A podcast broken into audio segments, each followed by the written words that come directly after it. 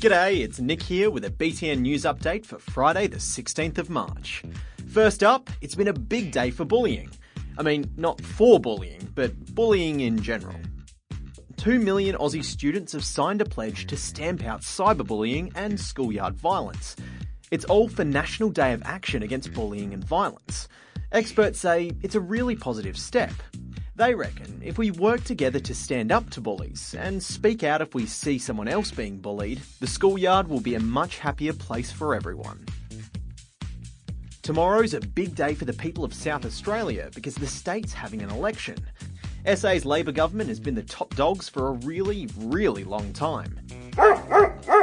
16 years, in fact, their longest ever stint in charge of SA politics.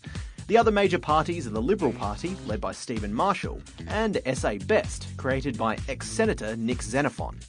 Right now, experts say it's too close to call, and there's no clear favourite. We'll find out who the winner is once the results are all counted up next week.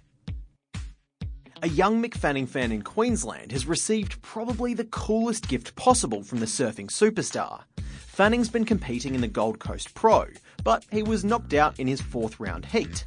As he got out of the water, a kid approached him for an autograph, but he went one step further, or maybe a hundred steps further, and gave the kid his surfboard. This is going to be special. Wow, Mick just handed off the surfboard he rode in his last heat at Snapper Rocks. That's the kind of guy he is, right? What an absolute legend. And seeing as the former world champ's just about to retire, that board's probably going to be worth a pretty penny soon. And if you're in the city of Melbourne this weekend, try not to bump into any cyclists on the road. The city's hosting the World Naked Bike Ride, which is exactly what it sounds like.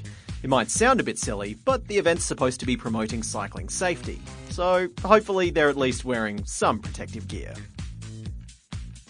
That's all for today's news. Tune in on Monday for the next bulletin.